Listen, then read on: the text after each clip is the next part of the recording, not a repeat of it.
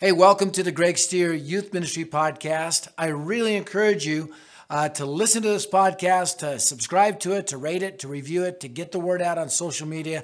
Help us spread the word that it's time for a revolution in youth ministry. And I'm super excited about this summer podcast series that we're going to be doing. It's going to be all based on a movement that rocked our world called Movements That Change the World uh, by Steve Addison. And in this book, he talks about five keys to movements throughout history, and we see them rooted in scripture. Uh, and we actually did our first Gospel Advancing Summit based on these five truths. So we're going to be unpacking those over the course of this summer. So today, my good friend Jerrod Gunter uh, is going to unpack Acts 19 and really help you understand how contagious relationships are central to advancing the movement in your community. Oh man, listen, I am excited, man. Can y'all make some noise for Jesus real quick, man? Um, she is right. If you need that playlist, I got you after this, man. Brandy is a, a, favorite of mine. My team always picks at me. It's like, yeah, I want to be down too. So uh, it's going to be good stuff. Listen, I am really hyped about uh, tonight, man. I'm really hyped to, uh, to be here. Uh, even uh, as, as Morgan mentioned, Sun Life, uh, really hype about the work that they're doing through life on life relationships and, Uh, and teaching and, and how they're uh, really transforming uh, their context. And kind of reminds me of the, the relationship of, of Peter and Jesus. Here you have Jesus, the Messiah, and then you have Peter, this fisherman um, this, this, this, manly man. And my grandfather, he was a fisherman, and, and um, he always had great stories. And fishermen usually have great stories, but my grandfather was a cusser right? Uh, he was a cusser. And, uh, and, and, pro- and, literally, like the fishermen in Peter's day, they were manly men. They were, they were heated and they were angry and they had vulgar language. Uh, it c- kind of reminds me of some of the pastors back home from where, where I'm from, man. And uh, it, now, if you some of you guys are like that, listen, just look straight ahead at me. You don't have to worry about somebody picking you out. But what was so unique about, about their relationship is that in spite of Peter's sinful self proclaimed ways, right? He even called himself a sinful man. It did not discredit his identity in Christ. You know, it was so much so that Jesus said that upon this rock, I'm going to build my church. You see, this life on life dynamic resulted in a relationship that was contagious. You see, Peter takes this transformative message to the Gentiles, and, and as a result, he replicates the mission that Jesus showed him. You see, these are the relationships that are going to change our culture. Relationships that are impactful, that are purposeful, and that are replicative. You see, I don't know about you, but I, I don't know who you liked, wanted to be like the most, but I had two people that I wanted to be like the most. One was, uh, don't, don't judge me, Hulk Hogan. I wanted to be like Hulk Hogan, right? I, I just, listen, I, like, let's be real. Like, some of us, we just wanted to just terrorize. We just wanted to do the tear shirt thing, and, and we just wanted to flex on them, right? I just wanted to do the flex thing. I didn't, you know, I would find the oldest t-shirt I could and just like, yo, like, it's really what we really wanted to do. But the other person that I really wanted to be like was my cousin Bernard. And Bernard was crazy. I mean, Bernard, I mean, listen, this guy was crazy. I mean, he, he would jump off of houses and, and, and I mean, he just, he was just not a sane person right? This is him right here at, at my wedding. Now, notice he is a crazy person. This is what he wore to my wedding. this is what he wore to my wedding, right? And I, but, but, for whatever reason, I wanted to be just like him. I wanted to run as fast as he could. I mean, he was like a jackrabbit. I seen him literally run and jump over a six foot chain link fence in one leap. I mean, I, he wrestled. I wanted to be just like my cousin. You know, I think about him. I, I didn't have a father, and and, and, and, he was always in my life. And, and one day, because he's just not sane, he woke up one day and says, because we grew up in a tough area of Tampa, he says, Today I'm going to make you tough. I said, Okay. And so he took me to this kid's house who had been bullying me as simply just kind of the tough kid in the neighborhood. And he's like, Look, if you're going to whoop him, then guess what? You're going to be ready for the streets of Tampa. And so he took me out, and, and I'm thinking, like, he said, but now I don't really want to fight him. Like, like, he's, you know, this guy brags about beating kids up all the time. I don't want to, I'm 10. I don't want to fight this guy. right? And so here I am. I'm going, but my cousin told me something and he said this. He said, Listen, if you run from this, you'll be running from other things in your life. I said, Well, okay, let's go do it. So I show up at this kid's house. His name was Raby. I don't know why they called him Raby. Maybe, maybe they like dogs or something like that, but, but his name was Raby. And, Ray, and we, I was out there and I'm, i show up at Raby's house and I'm like, let's do this, Raby. I mean, I'm twitching like I'm thriller or something like that. Like, let's do this. I got this look in my eye and Raby comes out and his sister comes out too. And I'm just like, come on, man, let's do this. And I start chasing Raby. He's running around his, and he has this high pitch that he just screams out. He said, get her, Raby. And I'm like, this guy's not tough at all. I didn't fight Raby that day, but I, my, my cousin showed me something that I can't, that I can be resilient, that I can stand up for myself. You see, what my cousin showed me, I think, about contagious relationships was that it starts, like most contagions, it starts with a source. It starts with a common cause. And because of that, I followed him. Man, he taught me how to fight. He even gave me weird, like, girl advice. I mean, he, gave, he told me one time, he said, he said, listen, cuz, don't give a girl a ring, give her a tree. Because she can lose that ring, but she can watch that tree grow.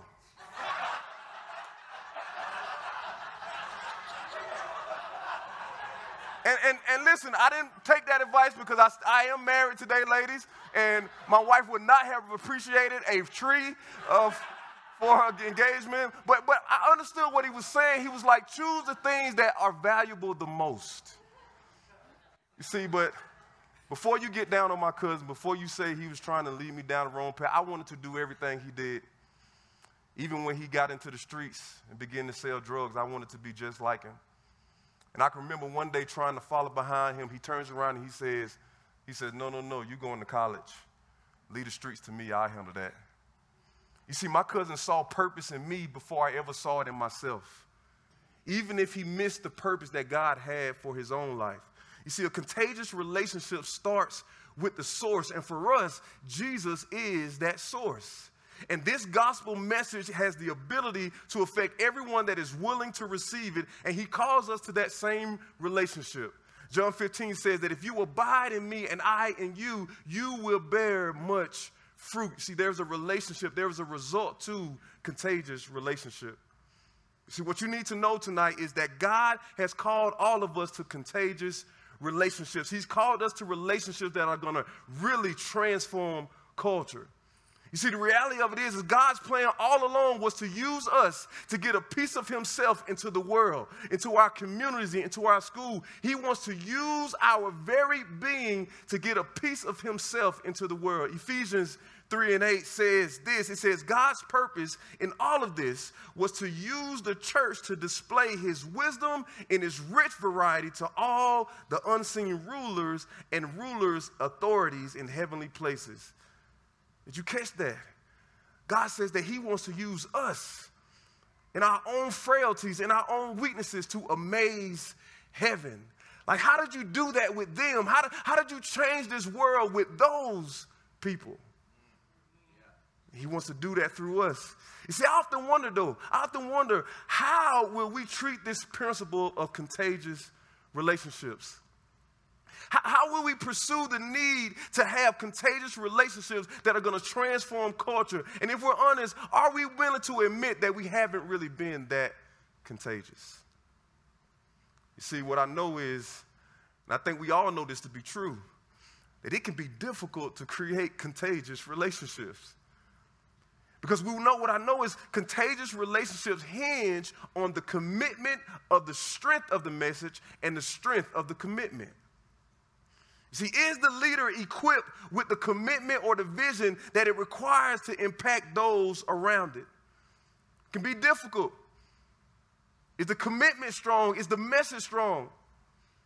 And then the second reason that it can be difficult to, to have contagious relationship because we know that we have an adversary. Yeah, we have an adversary. And he knows that the plan, God's plan, all along was for him to use relationships to carry out his purpose. And what he has done is, is he has blinded the eyes of this culture to believe that they don't need God's way, they need autonomy. He's blinded this culture to believe that, listen, no, we don't need the God of love. We just want the principle of love.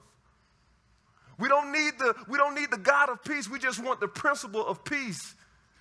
And so he has confused us to believe that we don't need God's way. We just need independence. But I'm happy that we're here tonight I'm happy that we have an opportunity to counter culture tonight. I'm happy that we're here this weekend when we're gathering because we have an opportunity to go back and create contagious relationships. But how do we make this a driving force of our ministries?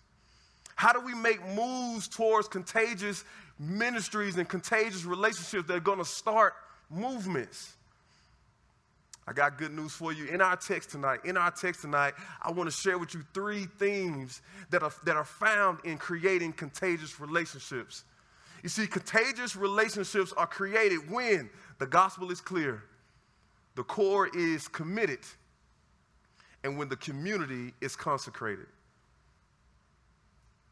In our text, chapter Acts chapter 19, beginning at verse 8, it says, Paul entered the synagogue and spoke boldly there for three months, arguing persuasively about the kingdom of God. But some of them became obstinate. They refused to believe and publicly maligned the way. So Paul left them and he took the disciples with him and he had a discussion daily in the lecture hall of Tyrannus. This went on for two years so that all the Jews and Greeks who lived in the province of Asia heard the word of the Lord. Everybody say all. See, here Paul returns to Ephesus, and, and, and I want you to note that down because prior to that, he didn't stay there because he wanted to go complete a Nazarite vow. You see, in Ephesus was known for their occult practices, and he sets up shop right here, there. Contagious relationships are created when the gospel is clear. Acts chapter 19, verses 3 through 7, it says, Then what baptism did you experience? He asked. And they replied, The baptism of John. Paul said John's baptism called for repentance from sin, but John himself told the people to believe in the one who would come later, meaning Jesus. As soon as they heard this, they were baptized in the name of the Lord Jesus. Then, when Paul laid his hands on them, the Holy Spirit came and they spoke in other tongues and prophesied. There were about 12 men in all. You see, they immediately responded to the gospel. They immediately respond to the gospel. And I listen, I've seen this. Hearing the gospel transformed our ministry. You see, we didn't have a problem attracting students. I didn't, we didn't have a problem doing that. I mean, we were attracting students from everywhere. I mean, we knew how to get students to come to church. And in Memphis, it's a very, very challenging city, but we knew how to attract students. If you know anything about Memphis, Memphis has over 3,200 churches in the city of Memphis but we're still top five in violence in the country. And I'm not just saying top five like one, we're number one in violence. And we didn't have a problem with, with gathering students, but, but we, we knew we can play the games and we had the hot DJ and we had all of those things. But what I recognize is that the games were cool and they were, they were cool for a little while, but after the game stopped, the presence of, of violence was still there. The games were still present. The, the loss in families was still present, and we knew that we had to have something different. We knew that there was something missing, and it was the urgency of the gospel. We needed to get the gospel into the hands of these young people because they needed to see a message of hope. And so we began to train them and equip them with the message of the gospel. Listen, this transformative power of the gospel, once they received it, now their surroundings may haven't been changed, but they were changed. And they were ready to go out and impact their culture and impact their schools and impact their communities. The reality of it is, we started seeing agnostics come to our, our youth group because their friends were going and challenging them in what they believed. You see, when we place this clear message of the gospel in the hands of people who've been marginalized, of people who have, who have been uh, exposed to generational poverty, we see a message of freedom. They respond to it. They respond to this message because it is freedom. The gospel is good news to all who hear it. To all who hear it. Because honestly, if we're not telling the gospel and it does not sound too good to be true, then we must be telling it wrong. You see, the message of the finished work of Christ on the cross is power unto salvation. The message of, of faith that comes through Jesus Christ and Him alone, not by works, not by church attendance, through Him alone, is powerful. Some people, when they get to heaven, they're going to be really disappointed. God did not take church attendance. they're going to be really frustrated. Because listen, the reality of it is, is that if we put anything next to Jesus, then it removes the power of the gospel. And what we were finding ourselves doing is that we were, we were putting we were putting games and we were putting events next to the power of the gospel, and it was losing its drawing power. John 12 and 32 said that if I be lifted up from the earth, I'll do all the drawing, but we were drawing kids to us and not Jesus. The clear message of the gospel says it's Jesus and Him alone. And anything that's next to it draws away from its power. It loses its drawing power. I, it reminds me of uh, when I'm at the hotel, oftentimes my, my key card for some reason doesn't work. And I, and I go back down to the, the place and say, hey, look, lady, you gave me a, a, bad card. Like, what's going on? She says, what was your card at? I said, it's in my pocket. What was it next to? It was next to my phone. She says, that's why. She says, when you put your key card next to your phone, it withdraws the power away from it and it does not give you access to your room. When we put the gospel next to anything other than Jesus Christ and Jesus Christ alone, it removes the power to give kids access to this transformative message. You see, what I found is what are we lifting? Are we lifting our own groups? Are we lifting our own platforms? We have to lift Jesus. You see, when we give this generation a clear message of the gospel, they will respond. Reminds me of a kid, uh, Tevin. Tevin was a young man that was struggling with suicidal thoughts. And somebody told him that, listen, if you would just go to Hickory Hill, which is an area that our church is in, they call it Hickory Hood. He said, listen, if you would just go to this area, Tevin was struggling with, with his thoughts and he was struggling with, with bipolar and schizophrenia, and Tevin was just all over the place. And he said he taught his friend, he said, listen, I just need some peace because if not, I'm going to take my life. And Tevin begins to drive in our area over in Hickory Hill. This friend told him, if you go to Hickory Hill, there's a magic shop in that area. And you can get you some black magic cards and some, and some crystals. And that's going to give you some peace. And so as we were, as he was driving, he said, I heard a voice and it told me to come to this church. And he goes inside the church and he meets our security guard at, at the time, I think it was our maintenance man. And he's telling this maintenance man, and he's saying, Listen, I'm, I'm having suicidal thoughts. And, and, and, I was going to a black magic shop, and, and, and listen, the, something told me to come to this church. And the security guard looks at him and is like, Son, that's above my pay grade. Let me go get Pastor Jerrod.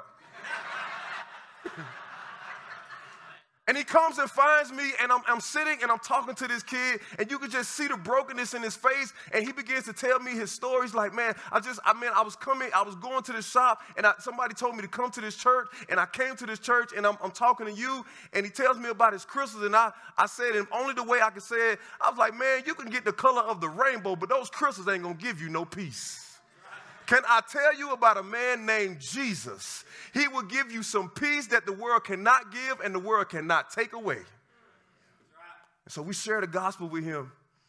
And I'll be honest with you, I did not believe that I would see Tevin again. The next Wednesday, Tevin shows up at our youth group, and he's sitting in the back of the church, and we're sharing the gospel again.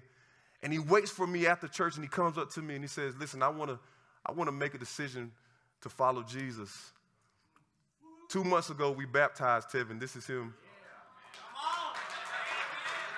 Listen, if you give a clear gospel to this generation, I don't care what they're into, I don't care what occult practices they're into, the gospel has the ability to change and transform powerful issues in the lives of our people. But we got to make a clear gospel.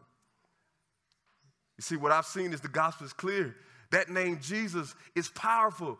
That name Jesus is above every name. Anything that has a name, Jesus is above it. Depression, his name is above it. Crystals, his name is above it if we give a clear message of the gospel. Contagious relationships are created when the core is committed. We find here in Acts 19, Paul is teaching and he's training every day for two years, but some people became stubborn, rejecting the message and publicly speaking against the way. So Paul left the synagogue and took the believers with him. Then he held discussions at the lecture hall of Tyrannus. Then they went on for two years. The next two years, so that people throughout the province of Asia, both Jews and Greeks, heard the word of the Lord. Did you catch that? It was huge. Trained believers all the Greeks and the Jews in the province of Asia. Can you imagine how committed that you have to be to reach all of a province? They were committed. They, they, they, they were committed to, to, to meeting with Paul every day for two years. That is the fruit of a contagious relationship that all of a region was reached. What could the fruit of contagious relationships look like for you and your groups? It would mean all schools.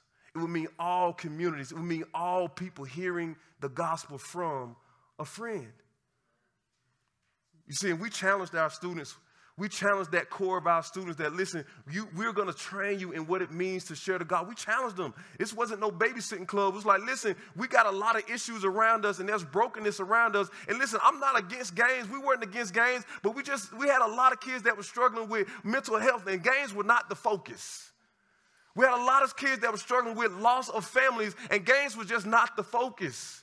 We had a gangs that a lot of kids that their dads and their moms were in gangs, and gangs just was just not the focus. We had to give them the gospel, and we wanted them to commit to it.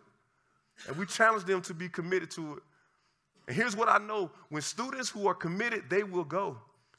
They will go. During the pandemic, we had a, a hard time, you know, getting kids uh, to be in the church because our churches were not meeting. And you all know that during that summertime, there were riots that broke out all around our nation preferably more, more importantly, George Floyd's situation, his murder. And our kids, it wasn't our leaders, they called us and said, listen, what is our response? What is our response? And I say, well, listen, let's meet at the park because we can't meet at church. Let's figure out what is our response going to be. And the committed core, they gathered their friends and they gathered their, their, their sisters and brothers. They say, listen, let's figure out what our response is. We see the riots, but they got to be another response. We see, we see the, the, the, the, determination, but there has to be another response. And they called that movement after the hashtag. And those students came together and they had a, they had a citywide march. They had a citywide march. And if you can see, I'm there, but the students are leading this march because they recognize we needed policy, but we need prayer too.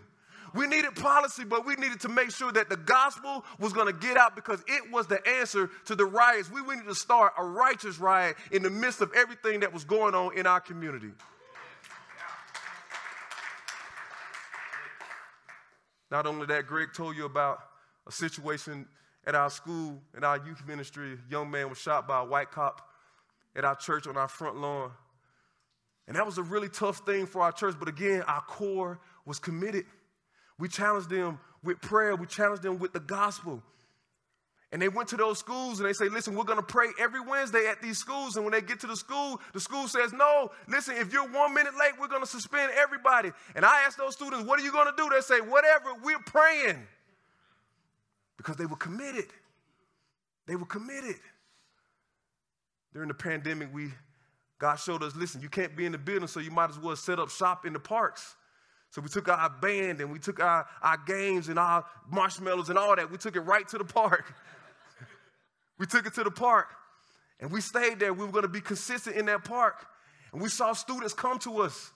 We saw students coming to that park, students that we had never seen. We saw students coming to that park with guns on their waist. And we had hot dogs over here, and they had guns over here. But our core was committed because the message of the gospel changes everything. And so they go to those students, they say, listen, hey man, listen, could you take your guns back to your house and then come back and get a hot dog? And here's what's so crazy they took their guns back home. Because these students were committed to what they were going to do. If you commit the core, listen, it can change the nation. It can change your schools. It can change the streets that you live on because they are committed to a cause. I would like to say, man, that it was the hot dogs that them took their guns back. But I truly believe that it was the core of those students that were committed to see the gospel in their city. Not only that, Paul, right? Paul was a committed leader. I mean, Paul literally taught them for two years straight. He, ta- he taught in the, in the hall of Tyrannus for two years straight. I mean, so much so that not only did the people respond and they, and they go and share against a whole province, then you have demons that are literally speaking up for Paul. How committed do you have to be to have demons speak up for you? I mean, how committed? Can you imagine being so faithful? Can you imagine being so faithful that you become synonymous with the mission? Can you imagine being so faithful that every time you walk through the halls of the school, they say, hey, there goes that pastor. He's talking about Jesus today. Can you, can you be, imagine being so faithful that when you walk down your street, the game members say, What up, PJ? Because you're committed, you're faithful. You see, Paul was committed to sharing the message of the gospel. Listen, I don't believe that Paul had any more power than any one of us in this room, but Paul was faithful. He was faithful. I, I, remember watching this movie, y'all might know it, I just saw it, The Field of Dreams. And, and, and, they used to say this little thing. He said, he said, if you build it, they will come. if you build it, they will come. And I was like, that's not true. I built a lot of stuff and I haven't seen students come to it. I've done a, I've done a lot of things and they haven't come to it. And I say, listen, no, I think, I think he should be actually saying, no, if you stay, they will come. If you plant your gospel flag in that community, say, we're not leaving, we're not going anywhere, we're going to share the gospel 365 days a year. If you stay, they will come. Some of us have become burnt out in ministry because we're wondering, will our students actually go and take the gospel? We don't see the, the fruits of it right now, but I'm here to tell you it's not if you build it, they will come. If you stay, they will share the gospel. Plant your flag and say, we're not leaving.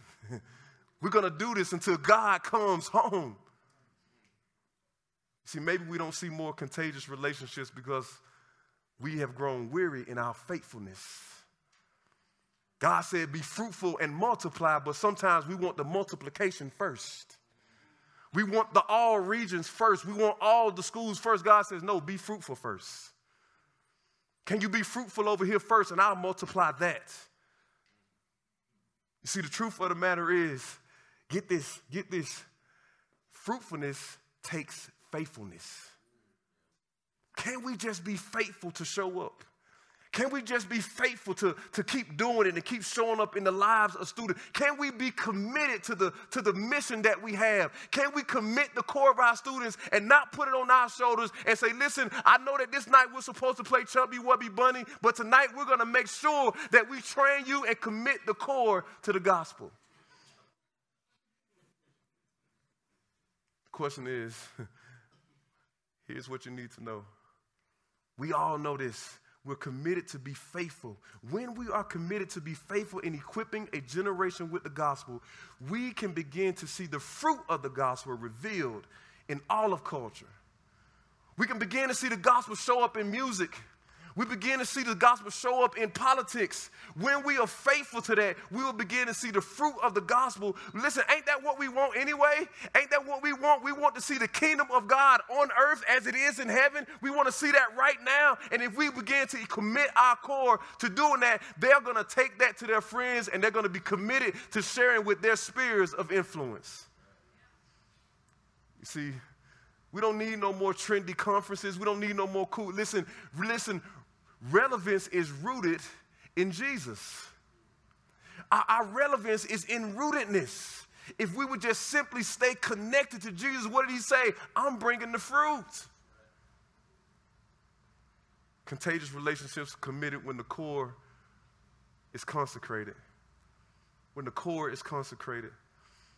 Remember, I told you, Paul doesn't go to Ephesus the first time. In chapter 18, he says, No, I'm not going to go. I want to go complete my Nazarite vow. And all that simply meant is that he wanted to go be consecrated.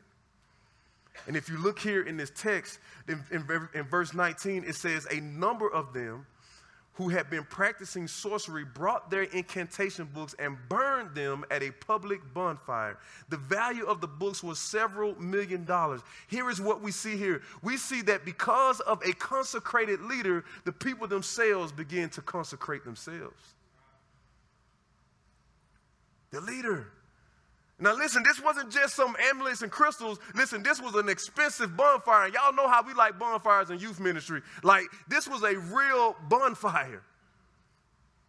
Several millions of dollars. You see, if we're going to create contagious relationships, we need to be sure that our godly character is what's reproduced and not our sin. You see, we need the God to search us point out any ways in our heart that are not like him, that are offensive to him. Bible says in Psalms 22, who can ascend unto the hill of the Lord? Only those with clean hands and a pure heart. We've been talking about taking the mountain, but we better check our hearts before we take that mountain. We better check our we better check our motives before we take that mountain. And I know that this can be a tough reality to do that. But the community that is consecrated will begin to change the community that's around them. This is a tough reality. But Jeremiah 11 shows us that reality. I want to read that for you. It says in Jeremiah 2, chapter verse 11, it says, Has any nation ever traded its gods for new ones? Even though they are not gods at all, yet my people have exchanged their glorious God for worthless idols. The heavens are shocked at such a thing, and they shrink back in horror and dismay, says the Lord.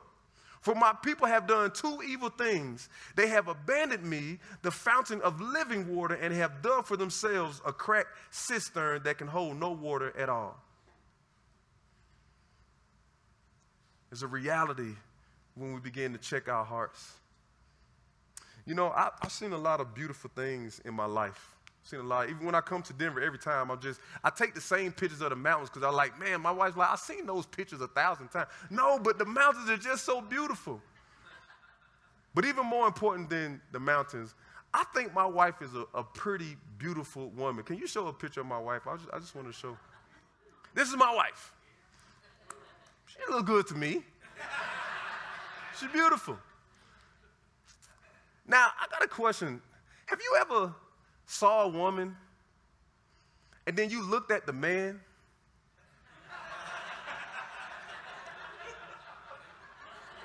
And then you look back at the woman.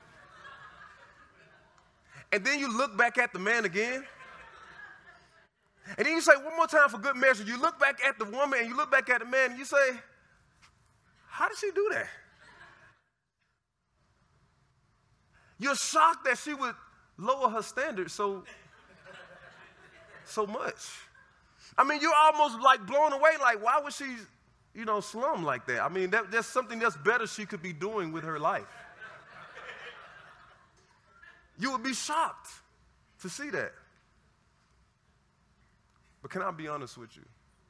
The Bible says here in verse 10, it says that heaven is shocked when we begin to choose anything over a good and a holy God says that the heavens are looking at us and they're shocked that how could you how could you place anything above the glory that belongs to God and him alone? How would you how in the world would you value anything? And that's what was so amazing about what the people did. They took this the, the, these scrolls and they burned them because they recognized that there was nothing that could compare to the glory of hearing the gospel. There was nothing that could compare to what they had now realized that this was better than any scroll that I could have. They knew that they had found the thing that will value above all, and that is a good and a holy relationship with a God. Amen. The heavens are shocked that we would decide to choose anything above Him. Listen, I know we're in this house, and I know these are a bunch of pastors out here, but can you at least take for one second to consider that maybe that thing, the business that I've been having, has, has caused me to grow distant from God? Maybe, maybe the pride that I have has, has been something that has been between me and God. And here's the thing with pride nobody ever thinks that they're prideful because it's always somebody else. And even if you say, hey, I'm a humble person, you've already crossed the line to not being humble. Can we at least consider? Can we at least consider that we ourselves have, have sought out influence? Could you consider that some of us have traded his glory for our own independence, for what we value? The heavens are shocked that you would consider anything over the glory of God. Can I ask you a question? What have you refused to burn that has even heaven shocked? We need to consecrate ourselves. What, what have you refused to, what are you holding on to that's in the way of the movement that God wants to do through you and through your students? What is in the way of you equipping them with the gospel and committing the core? They burned their scrolls and they held the value of Jesus over the value of their once idols because they said, now we are coming to confess our distance and they knew that they had valued this above all things. God will not compete with what we're carrying. Before we take this mountain, we got to ask ourselves God, is it in my heart? Is it pride? Is it humility? Can we be honest? Is it porn? Because God says, Who will ascend until the mountain of the Lord? Those with clean hands and a pure heart. Love what David said in Psalms. He said, he says, listen, he says, God, listen, I need you to know, listen, I will not bring you sacrifice because you don't want sacrifice. He says, What you desire is a broken spirit and a contrite heart, and then I'll bring my sacrifice.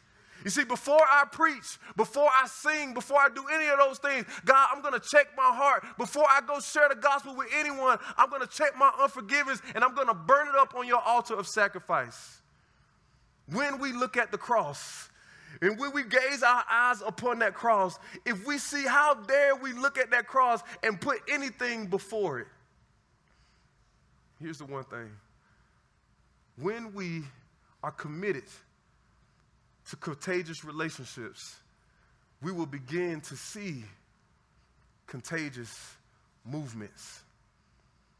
When we are committed to equipping the core, and consecrating ourselves, we will begin to see a glorious, the beauty of God revealed in our schools and in our communities and in our homes, and even more important, in our own lives. We can be contagious when we're clear with the gospel. I want to challenge us today. I want to challenge us in this moment. The heavens are shocked and none of us intentionally do any of that, but I want us to, as a group tonight, as a group tonight, I don't want us to come and put on airs or kind of go through the motion tonight. I just want us to, to get together in, in groups. And I want us to begin to, before we take this mountain, before we ascend unto the hill of the Lord, before we take our 14er, let's make sure we check our hearts first. What are the things that may be an obstacle for you before you go out and equip your students? What are some of the things that may be, be keeping you from the distance and your relationship with God? I remember sitting there earlier. I was talking to one of the, the people here tonight, and she was just, you just saw tears in her eyes because she known she had just become grown busy. She, she loved to have a, a devotion with God, and I could just see tears fall from her eyes because the one thing that, had, that she loved the most in being connected to Jesus had become grown distant because of busyness. Can we admit tonight that there are some things that we need to put before the Lord? In this moment right now, I just want to ask us to get up and, and get in groups of twos or threes, maybe get in your affinity groups. So if you say, hey, I just want to get on the wall or get at the altar, but I want us to do that in this moment. And I just want us in that moment, I want us to pray for each other in that moment. I want us to pray for those things that we know that are keeping us at a distance from God. I don't want to just go through the motion tonight. I want us to make sure that we consecrate ourselves as a community before we go out and share this glorious message of the gospel. Can we do that now? Everybody standing, everybody standing. Get in groups and twos or threes as the band comes to play. Let us begin to check our hearts. Let us begin to pray together and commit to each other that, listen, this is what is the thing that has grown distant in my life. Right now, out loud with words, begin to share with each other that thing that may be shocking heaven that is more valuable than the glory that only belongs to God. Begin to talk to each other now.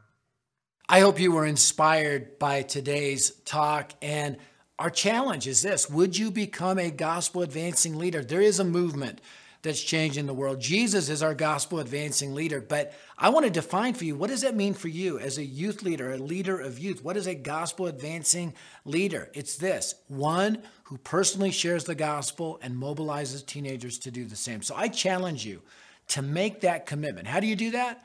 Go to gospeladvancing.org and click join now. And when you do that, you just you come in to this fraternity of youth leaders and pastors and moms and dads and even teenagers that are saying, Yes, we're going to personally share the gospel. We're going to mobilize teenagers to do the same. Listen, this whole movement is about changing the world. And what's going to do that is the gospel of Jesus Christ.